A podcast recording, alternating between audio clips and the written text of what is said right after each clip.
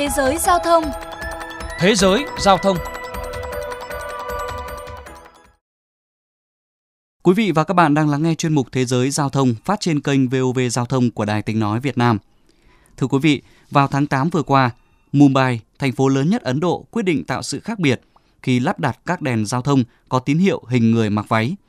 Mumbai là thành phố đi tiên phong trong việc thay đổi đèn giao thông như vậy để thể hiện cân bằng giới. Để tìm hiểu về nội dung này, mời quý vị lắng nghe bài viết sau đây.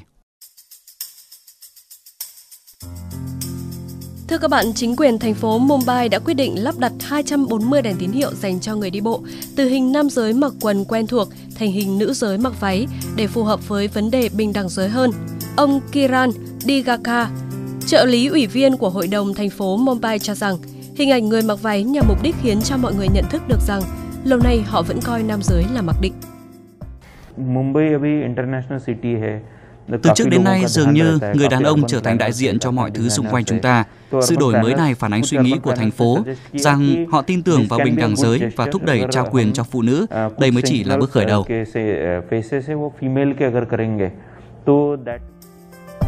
Những thay đổi mới này nằm trong dự án có tên là Control Spin do lãnh đạo du lịch và môi trường của bang Maharashtra là ông Aditya Thakrai phát động. Đề cập đến dự án mới này, Nhà quy hoạch đô thị tại Mumbai cho rằng điều quan trọng là đưa được thông điệp vào nơi dân cư bận rộn tại Mumbai. Nhiều phụ nữ có thể không đi làm như nam giới, nhưng họ vẫn sử dụng không gian công cộng cho những công việc gia đình như đón con. Phương tiện công cộng cần hỗ trợ điều này. Chúng ta cần thiết kế các thành phố theo hình thức có thể khuyến khích phụ nữ tại nơi công cộng. Theo các nhà vận động nữ quyền, nếu một thế hệ trẻ em gái lớn lên thì nhìn thấy bóng dáng phụ nữ trên đèn tín hiệu giao thông thì điều đó sẽ gửi đi một tín hiệu nhỏ nhưng mạnh mẽ rằng những nơi công cộng cũng thuộc về phụ nữ. Ông Madhuka Pandi thuộc Sở Cảnh sát Mumbai bày tỏ thêm.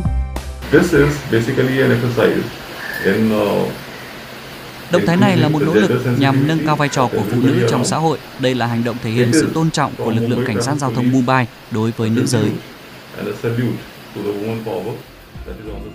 Trong khi đó, người dân cũng ca ngợi những chiếc đèn mới như một bước chuyển mang tính biểu tượng nhằm thay đổi nhận thức của công chúng, cũng như thách thức các chuẩn mực về giới và đòi hỏi quyền đại diện cho phụ nữ trong các hoạt động công cộng. Một người dân cho biết,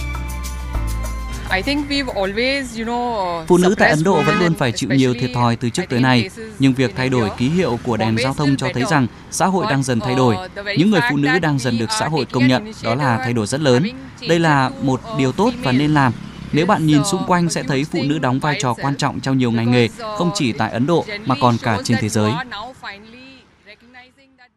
Trước Mumbai, các thành phố khác trên thế giới cũng đã sử dụng đèn giao thông để thể hiện sự bình đẳng giới. Ở một số thành phố của Đức, các ngã tư đường phố từ lâu đã xuất hiện cả hình ảnh của nam và nữ, trong khi thủ đô Viên của Áo đã thêm các hình ảnh cặp đôi đồng tính vào đèn giao thông từ năm 2015.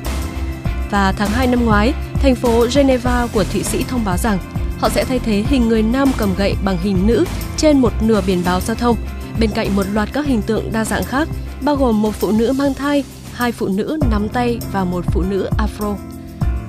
Tuy nhiên cũng có ý kiến cho rằng động thái thay đổi ký hiệu đèn giao thông là một dấu hiệu hơi hợt, sẽ không giúp gì nhiều để giải quyết các vấn đề cố hữu về bất bình đẳng giới ở Ấn Độ. Biểu tượng có sức mạnh nhưng cần kết hợp với hành động. Quyền lợi thực sự chỉ tồn tại khi luật pháp bảo vệ phẩm giá của người phụ nữ. Như trường hợp tại thành phố Melbourne của Australia, thêm hình ảnh phụ nữ vào bộ đèn giao thông hồi năm 2017. Một số người nhận định không nhất thiết phải cho rằng hình người mặc quần dài là nam trong khi người mặc váy là nữ. Một số khác bày tỏ nên chăng sử dụng số tiền để thay đổi thiết kế đèn có thể được chi tiêu vào các vấn đề khác để giải quyết bất bình đẳng giới theo những cách thiết thực hơn.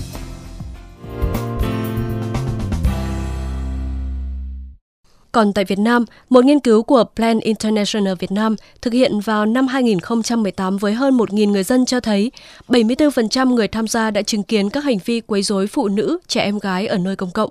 Hơn 40% người tham gia khảo sát cũng cho rằng bến xe, ga tàu, nhà chờ xe buýt là nơi họ từng chứng kiến các hành vi quấy rối đối với phụ nữ và trẻ em gái. Các chuyên gia cho rằng, việc phát triển hệ thống vận tải khách công cộng tại các đô thị Việt Nam an toàn, thân thiện cho người dân và đặc biệt là cho phụ nữ, trẻ em gái là vô cùng quan trọng.